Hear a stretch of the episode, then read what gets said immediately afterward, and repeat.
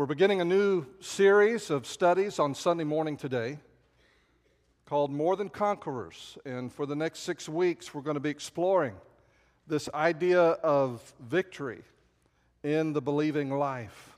And we're going to be taking our studies from the book of Joshua. And so, if you've not already done so, I would encourage you to turn to Joshua chapter 1. We'll be reading the first six verses there in just a moment. The title of this morning's message is Living as a spiritual warrior. Living as a spiritual warrior. I got to just stop for a second. And we were talking about praising the Lord, and I just want to praise the Lord for last weekend. I don't know if you were here or not, but we saw God do some remarkable things in the lives of some people, and that work is continuing today. We have rolled out uh, 30 different resource guides to help families and single adults and senior adults in all stages of life to address biblically issues that they're facing. We want to partner with you as your church family in your efforts to fight for your family. And last weekend, we saw nearly 700 people in worship come together to say, We want to do that. Over 600 people in Bible study. And I praise the Lord for that. This weekend, we've had dozens of students in our Disciple Now weekend, our D Now weekend. And they are in Bible study right now as one big group. Usually they're in two groups, but today they're in one big group. And they'll be coming in, dragging in at 1030 for uh, worship. And, um, but we can rejoice and praise the Lord for what He's done. We've had outstanding speaker, worship leader with the students this weekend. Last fall, when I was beginning to pray about 2016 and what the Lord would have us study in His Word as a congregation, where do we need to go? Uh, the Lord impressed on my heart that we needed to study victory. That we talk too much about our failures and we live with an attitude of defeat. And you know, a couple of weeks ago, if you were here, we talked about turning points in our lives. That if you look at the main characters in the Bible, their entire lifetime is summarized as a series of two or three or four major turning points in their life that determined the trajectory of their life. And those turning points are critical, and we've seen that. But not every turning point is supposed to be a defeat for you and me. And God wants you to experience victory in your life. When we sit around in heaven as a believer one day, when we sit around in heaven in the future, we're not going to sit around and talk about our defeat stories. We're going to talk about the victories of God that we experienced in our lives. Joshua, the book of Joshua, is a book about victory. And as you study this book and read this book with me, we're not going to look at every story in it, but as we look at it together, I want you to see that it is a story of what happens when the people of God enter the promised land. Now, the promised land was something that they had anticipated for over 400 years. God first spoke of it to Abraham and said, I'm going to give you this place. And then they went into captivity and they were slaves in Egypt, and, and God delivered them and brought them out. And now they're at this point where they're going to go into the promised land. Now, they had wandered in the wilderness for 40 years because they were afraid to do it the first time. They didn't have faith in God, faith that they could do it. But now here they are, and they're about to enter that land once again. This book is filled with insight into the kind of life that God wants you to have as a Christian. That He has called you to an abundant life and a life where you experience victory in Christ. Now, you say, this is an Old Testament book. How can it talk about my life as a Christian? Well, you may want to just jot down in the margin 1 Corinthians 10, really the whole chapter, but I'm just going to read one verse 1 Corinthians 10, verse 11. The key to knowing how Joshua applies to your life today is right here in this verse 1 Corinthians 10 11. Now, all these things happen to them as examples. It tells the story of the Exodus and it describes that story. And then he says, Now, all these things happen to them as examples. and they were written for our admonition. It happened to them as examples, and it was written down for our admonition that we would be warned, instructed, that we would glean lessons from this in terms of what it means to walk in the life that God has promised that you could have. So I want to call your attention to the first verse six, uh, first six verses of Joshua 1. And here's what we read. After the death of Moses, the servant of the Lord, it came to pass that the Lord spoke to Joshua, the son of Nun, Moses' assistant, saying, Moses, my servant, is dead. Now therefore arise, go over this Jordan, you and all this people, to the land which I am giving to them, the children of Israel. Every place that the sole of your foot will tread upon, I have given you, as I said to Moses. From the wilderness and this Lebanon, as far as the great river, Euphrates, all the land of the Hittites, and to the great sea toward the going down of the sun shall be your territory. No man shall be able to stand before you all the days of your life. As I was with Moses, so I will be with you. I will not leave you nor forsake you. Be strong and of good courage, for to this people you shall divide as an inheritance the land which I swore to their fathers to give to them. So Joshua is going to be a leader. And all the leaders in the Old Testament are models for you and me, just as in the New Testament. The Bible says that pastors, elders, uh, shepherds are to be examples to the flock. In the same way, leaders in the Old Testament and the New Testament are to be models and examples for you and for me. And so Joshua is an example of a spiritual warrior. You say, why do you say that? Because of what God tells him here. God doesn't give him a great set of uh, instructions for how to take the promised land. He doesn't give him a set of tactical strategies to use to enter into the promised land. But what God gives him is a promise and a relationship with God Himself. And we're going to explore this today, but he is living at this moment as a spiritual warrior. How does someone do that? I want to build this this morning around two questions. The first question is this What is a life of victory? What is a life of victory? The second question is Can I live a life of victory? Let's look at the first one. What is a life of victory? Four things I see. Number one, refusing to settle for life in the wilderness. I can't live a life of victory if I continue to live in the wilderness. In verse 2, God says, Now therefore arise, go over this Jordan, you and all this people, to the land which I am giving to them, the children of Israel. This was the purpose for leaving Egypt. Not just to get out of bondage, not just to get out of slavery. In Deuteronomy chapter 6, verse 23, he says, Then he brought us out from there that he might bring us in to give us the land of which he swore to our fathers. The whole purpose for the deliverance from Egypt was so that they might arrive in the promised land. Now, the crossing of the Red Sea was to the people of Israel what salvation is to you and me. What's, what's the, the first symbol that comes to mind when you think of Christianity? What is it? First symbol. People wear it around their necks. What is it? a cross. The Red Sea crossing, they didn't have the cross yet. The Red Sea crossing for the people of Israel was like the cross to them. It pictured salvation, it pictured deliverance from slavery and from bondage. It was a picture of God bringing them out of a place that they had no power over, nothing they could do to fix it or to correct it. And so the Red Sea represents salvation to the people of Israel, and it represents salvation for our purposes today as well. The Jordan River, he says, Now therefore rise, go over this Jordan.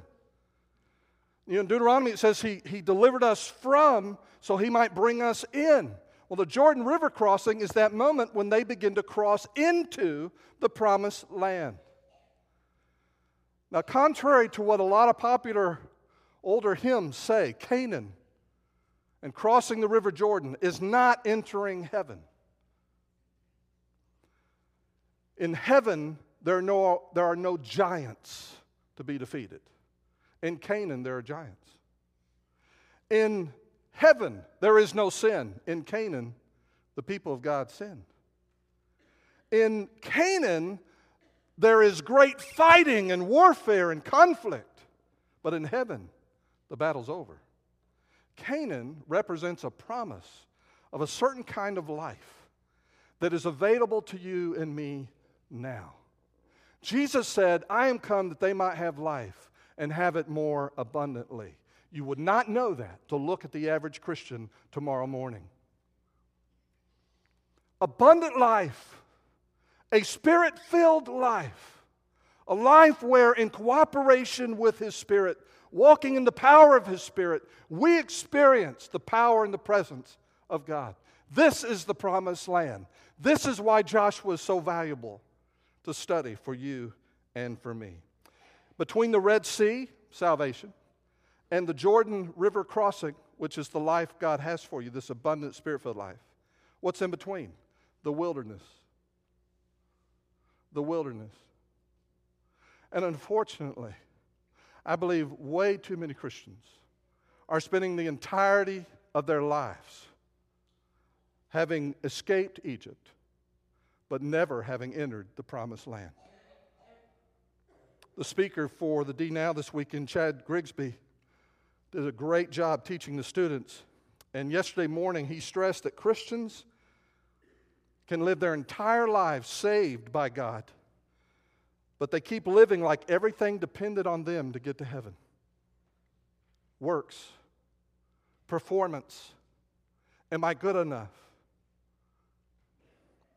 The life of victory begins by refusing to settle for the wilderness. Whatever it means, Lord, to have an abundant life, that's what I want. Whatever it means to be filled with your Spirit and to walk and to experience your presence and your power, that's what I want. Refusing to live in the wilderness is a key element of a life of victory. There's a second one that I want you to see. What is a life of victory? It's number two taking territory from the enemy. Taking territory from the enemy. In verse 3, he says, Every place that the sole of your foot will tread upon, I have given you, as I said to Moses. What are these places? These are places that belong to the enemy right now. And they could be classified in the New Testament really in the two things there's your life and the areas of your life that constitute your character, your personality, your behavior, your decisions. That's one area where there are victories to be won, habits to overcome, changes that God wants to make in you to make you more like Christ. And that's an area that's a battlefield. I'll tell you another one others, everybody you know. There's a battle raging for the souls of men and women in this auditorium. There's a battle raging for the souls of men and women and boys and girls in Cross County, every single one of them. And you and I need to understand that in verse 3, he says, Every place that the sole of your foot will tread upon, I have given you. Every place. The New Testament bristles with the language of warfare. And, and you can't hardly read through it without seeing conflict in the Gospels. Everywhere Jesus went, he did battle with Satan.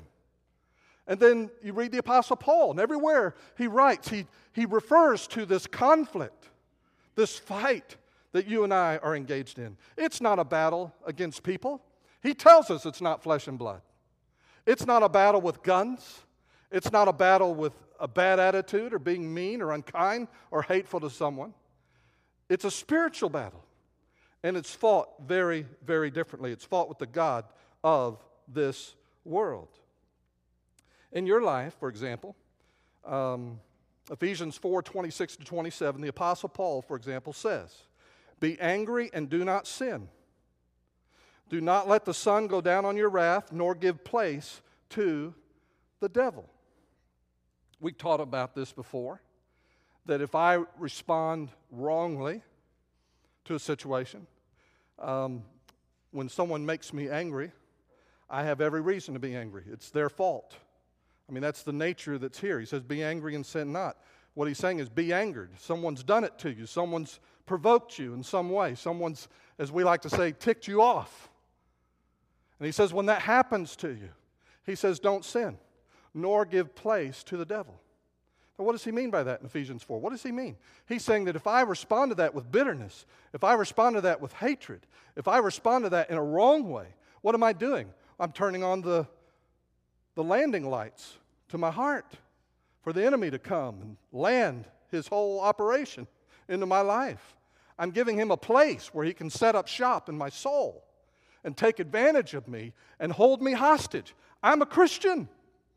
I belong to Christ. But Paul warns us not to give place to the devil in our lives through wrong responses to certain things. These are strongholds. We're going to talk more about that next week. But we got to take that territory back from the enemy. When it comes to people, the Bible, Jesus, three times in the Gospel of John, refers to Satan as the ruler of this world. Paul later describes him as the God of this world or this age. Now, Jesus, in calling him the ruler of the world, uses a Greek word. The word is archon. And the Greek language, when you use the word archon to describe a ruler, you were saying that this person was the highest ranking authority in a geographical region. And three times Jesus said that Satan was the archon of this world. The apostle John would write later, 1 John 5:19, he says, "We know that we are of God, and the whole world lies under the sway of the wicked one." That's after the cross, after the resurrection, years after that. Why is that significant? Well, this will make more sense in a moment, but just, just help me, stay with me for a moment. As we think about the people around us, as we think about ourselves, that means every media executive, every television producer, every news editor, books, all the things that you and I take into our lives, all the things that we let influence us are written, if they're not Christians, are written and put out by people under the influence of the God of this world. That doesn't mean they're all evil, ugly, but it does mean that they are enslaved and they need to be set free, and we're in a battle, a conflict, not only for our lives, but for the lives of others. Salvation is deliverance from Satan and his dominion. In Colossians 1:13 it says he has delivered us from the power of darkness and he has conveyed us into the kingdom of the son of his love delivered from one kingdom, and then translated and placed into another kingdom. That's what happens at salvation. Your address on earth may stay the same, but your spiritual address has gone away, way to a new place. And so you and I must take territory from the enemy. Jesus wants to set you and everyone you know, he wants to set them free. How does he do that? Well, the clue is in the rest of that verse. Let's just go to number three. What is a life of victory? Number three, it is fighting battles that have already been won. Now, the rest of that verse says, Every place that the sole of your foot will tread upon, I have given you. He doesn't say, I will give you the land. He says, I have. It's already yours. It's done. It's complete. The rest of the verse says, It shall be your territory. No man shall be able to stand before you. A couple weeks ago, before our first Sunday of the new year, uh, that entire week, uh, both myself and my wife, in talking together, praying together, had, had, had sensed great conflict swirling around our family and our church. And so we were praying about that. And I felt very strongly, as earlier in that week before January 3rd, I felt very strongly we needed to, to pray about that. And some of you are dear prayer warriors and, and you pray for our church family on a regular basis. And I'm so thankful for those men and women that, that do that. On Saturday before Sunday, I, um, I came down here to walk around the church. And Lord knows I need to walk. But my purpose in the walk was not just to exercise. My purpose in the walk was to pray that this would be truly a sanctuary, a holy place, where the presence of God would be felt and sensed by the people of God. That everyone that set their foot on this property would recognize something remarkable here. And as I was walking and I was wrestling with what the enemy does when he attacks and how he tries to stop you from doing what you know God wants you to do. I looked down on the side of the uh, parking lot where I was walking and, and I saw the grass. And, um, and I thought, just for a moment, this is how deep your pastor is, okay? I thought, you know that grass there, that, that blade of grass right there? That blade of grass belongs to God. And the one next to it, it belongs to God. And every blade of grass on the planet belongs to our God. And every animal that draws breath belongs to our God. And every piece of property on the planet belongs to our God. And every molecule and every atom in the entire universe belongs to our God. And Jesus, when he came and died for you and me on the cross, and when he walked the earth, he was showing us what it looks like when the kingdom of God is, comes into a human heart and comes into a place. And God doesn't lose. And God never comes second. And He always wins the victory. He's already defeated the enemy of your soul and the souls of every person you know. Just jot down in the margin Matthew 12, verse 28 to 30. Jesus, Matthew 12, 28 to 30. Jesus had cast out um, a man that could not speak. He cast the demon out of the man, and then he was able to speak.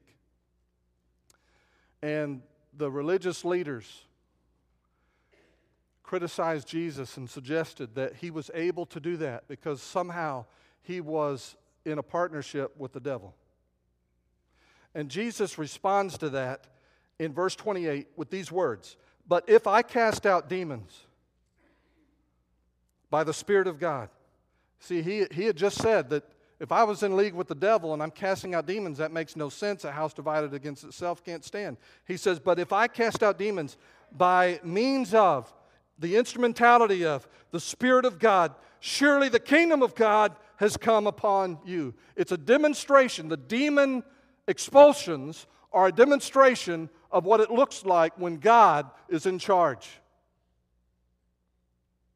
How can one enter a strong man's house and plunder his goods unless he first binds the strong man?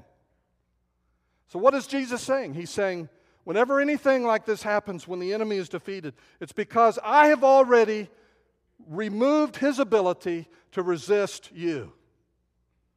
I have already completely censored him and corralled him and tied him up. And then Jesus says this he who is not with me is against me, and he who does not gather with me scatters abroad. So, what's he saying? He's saying, in this whole world, you have people who are enslaved by a very real Satan and his armies. But I, he says, have defeated him.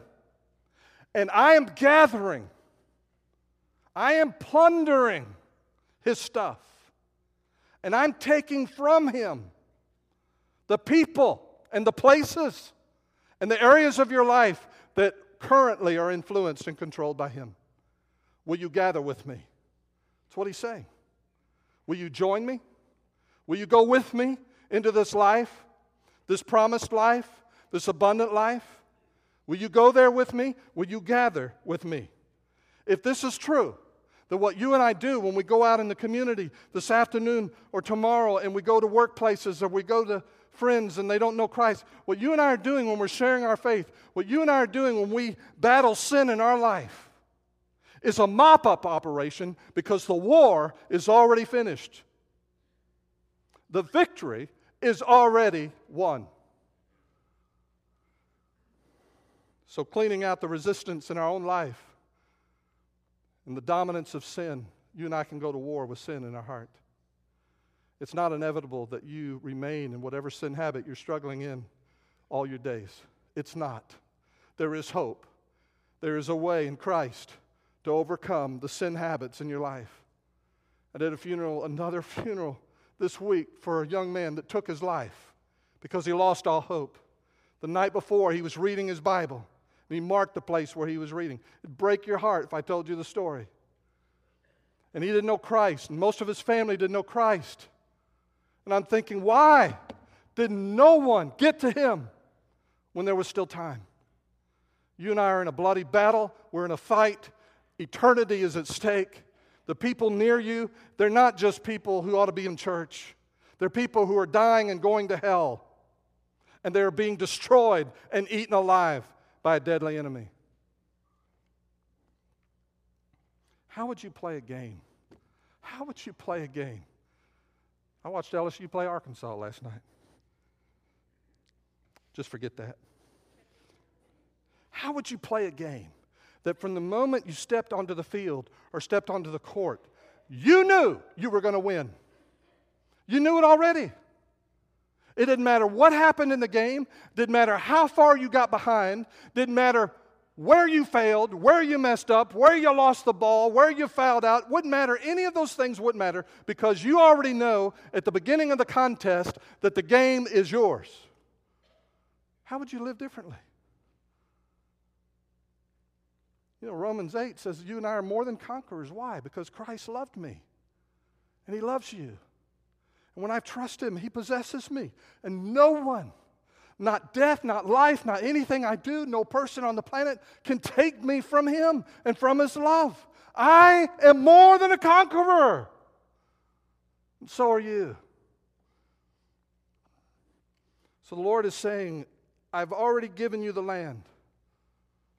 It's already a done deal. It's just a matter of how much of it you want. And how much of it do you want? If you look at verse 4 in Joshua 1, the promised land, the dimensions that, that are described there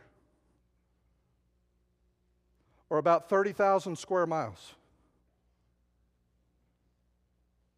Solomon took more territory and brought it under the rule of Israel than any other king in the Old Testament. And at the height of his glory, at the height of his influence, at the height of his authority over territory of that 30,000 square miles, at best, he only had about 3,000 square miles, about 10%.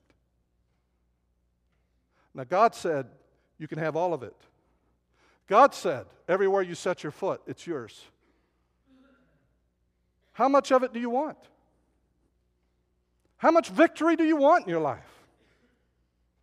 How many people do you want to see saved in Wynne, Arkansas? How many marriages do you want to see healed and restored in Wynne, Arkansas? I'm afraid that we may not even get close to a tenth, most of us, of what God has for you and me and what He wants to do through you and in you. What is a life of victory? Number four. It's depending on the presence and power of God. Depending on the presence and power of God. In Joshua chapter 1, verse 5, he says, As I was with Moses, so I will be with you. I will not leave you nor forsake you. And then in verse 9, he says, The Lord your God is with you wherever you go. The problem most of us have is that we come to church and we hear the Bible and we say amen, but, but we have grown accustomed to nothing else happening in our lives and nothing changing. When I was a little boy, one of the most exciting things that would happen would be in August, September, when the Sears wish book catalog would come in the mail. Remember that?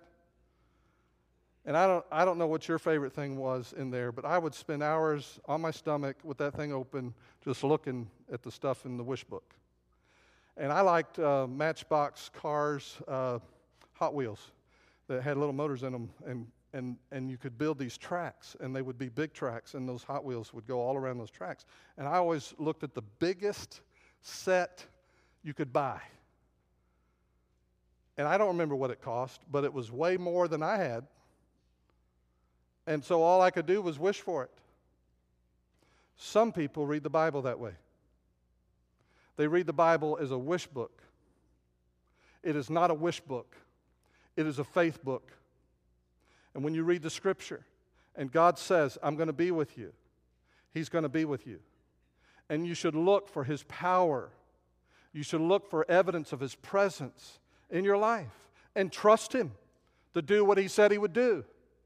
Our God is alive, He's a living God. He's not just waiting for you to arrive in heaven. He has things for you to do. He wants to change you, He wants to conform you to the image of Christ. And so, all these promises of God are available to you and me. They are not wishful thinking, they are the readiness of God to act in your life on your behalf, in you and through you. Second question that's what a life of victory is. But can I live a life of victory? Can I live a life of victory? Look at verse 7. This is what God says to Joshua Only be strong and very courageous, that you may observe to do according to all the law which Moses, my servant, commanded you. Do not turn from it to the right hand or to the left, that you may prosper wherever you go. This book of the law shall not depart from your mouth, but you shall meditate in it day and night, that you may observe to do according to all that is written in it, for then you will make your way prosperous and then you will have good success. Have I not commanded you? Be strong and of good courage. Do not be afraid, nor be dismayed, for the Lord your God is with you wherever you go. Now, the, there are two essentials I see as we close that I want us to see that determine whether or not I'm going to be able to live this life that's being described. Two essentials. First one I see in Joshua 1, verses 6, 7, and 9. We've already seen it. In verse 6, he says, Be strong and of good courage. In verse 7, only be strong and very courageous. In verse 9, be strong and good of good courage. Are you getting an idea here? There's a pattern. Three times he says it. Three times. And the words are almost identical in meaning, although they're different Hebrew words. And they essentially mean to take something and make it firm, make it hard. And he's saying to you, and I'm going to put this in terms that I think you can understand God Almighty is saying to you, be tough. Be tough. Be tough. Harden up. It's not an easy thing, it's not an easy life, but you can't go into it half heartedly. And so there's a decision to make. This is an essential one. And here's the decision. And if it's one that you're making on your handout, you can just check that off if it helps you. You can stick it in your Bible and reread it. Here's the decision I will be inflexible and unyielding in my pursuit of the life God has in mind for me. Inflexible and unyielding. Is that a decision that you're willing to make today? Lord, I don't even know what you have in mind. I don't know where the first battlefields are that you're going to take me to. I don't know what lies ahead, but I know that you've said that I'm going to win and I'm not going to lose. Ultimately, I have victory already. And so, what does the Lord say to me? He says, Be tough, Don. Be tough. Strengthen yourself in truth, in me, in my promises. Be courageous. But there's a second thing, a second essential for living a life of victory. You know, you and I are inundated with information movies, television, books, news sources. And what I want to say to you this morning is that if that's the only intake that you have into your life, you're making it very difficult for you to live a victorious life, whatever that looks like for you. And, um, and, and that steady diet, that steady stream, is working against you. If you're going to battle, if you're going to war, what you need is good information, intel about your enemy, about the battlefield, about their capabilities. And, um, and so I, I brought with me a top secret file. Okay?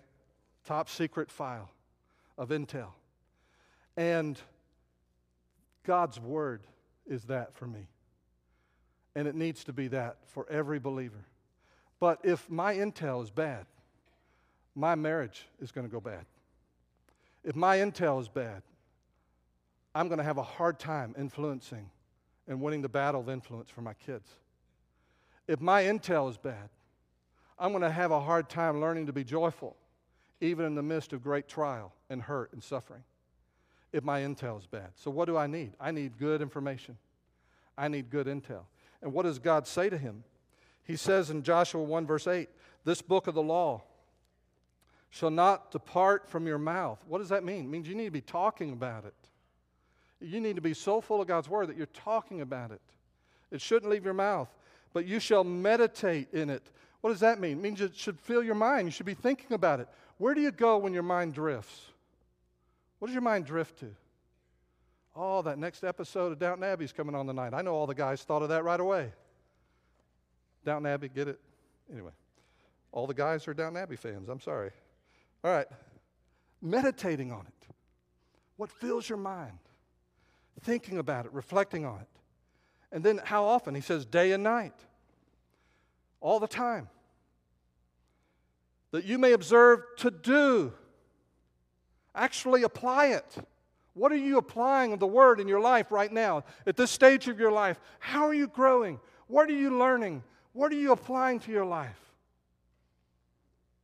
According to all that is written in it, all the word, all the time. And it's a written word. That's why we talk about the Bible. All that's written in it. You know, there are liberal scholars out there that don't believe that anything of the Old Testament was put down on paper until hundreds of years later from this. And here's Joshua. And he's about to enter the promised land. And he already has the law of God in written form. God himself says to do all that's written in it. And it's a written word. And God didn't leave it for your imagination. Well, I think God wants me to do so and so. So much of what God has for you in terms of his will for your life is already available to you. And so, to fix my, my intel problem about how to live, how to be a dad, how to be a husband, uh, how to be a pastor, how to be a son, how to be his son. All this is information in God's Word. And I cannot think that if I spend all of my waking hours receiving information from everything except God's Word, that I'm going to have the kind of information that's going to enable me to experience victory. And so that brings me not to a decision to be tough, but a discipline. That's the last thing I want you to see. It's a discipline. I will submit all my life, all my life, under the rule of all God's Word all the time. You will not master that on this side of heaven, but it is a discipline that you want to always be growing in, always developing in. When you experience a problem, the first reaction that you should have is what does God's Word say about this problem? You have a decision to make. What does God's Word say about this decision? You're having a relationship problem. What does God's Word say about this relationship that I'm dealing with? God has more for you than you have ever imagined or dreamed possible. He wants to do more in you and through you than you have ever experienced up to this moment. I believe that with all my heart. When we read through this book, we're going to see the most amazing victories in the history of humanity. And it is an example written for our admonition. Something for you and I to read and learn from and to apply to our lives. How do you need to respond this morning? At the end of these Bible studies, worship services that we have in a Baptist church, if you're a guest, one of the things that we do is we have a time of invitation or response. And during that time, we usually have pastors standing at the end of each aisle. And I'm usually standing here, and we are here to pray with you, to counsel with you, uh, to share God's word with you. The most important decision you could make if you want to live as a spiritual warrior is to get on the right side, to choose Christ. And so I'm asking you today do you know him? Have you fully trusted him for salvation? Have you escaped Egypt, where there's slavery to sin, bondage to sin, oppression by an evil ruler? Has God changed your heart on the inside? Do you need Christ? Some of you are dealing with problems that you could hardly describe to me if you were to sit and, and discuss them with me. They're so great.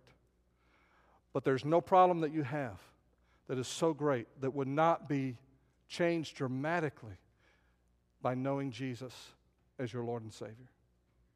He never intended that you fight those battles in your own strength. He never intended that. And He wants to be with you, He wants to live in you, and He wants to change you. And this morning, I want to invite you when we stand and sing to publicly and without shame claim Christ.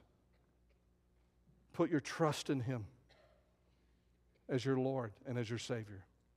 Everything necessary to accomplish your forgiveness for sin, He's already done. By dying on the cross, He, he died for all your sins. There's nothing you can do about your mistakes and the sins that you've committed. Jesus Christ and His blood has already paid that price. And so all that remains is for you to come and trust Him and receive that salvation as a gift. Let Him part the Red Sea of all the difficulties of what it takes to save you. Let Him do it. Let Him save you. So when we stand and sing, would you come?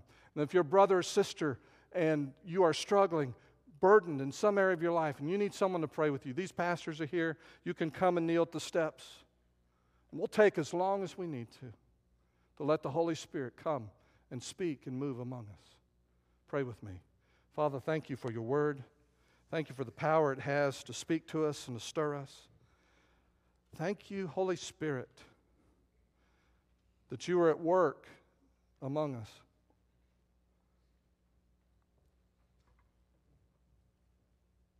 And for the one who's reaching out to you right now,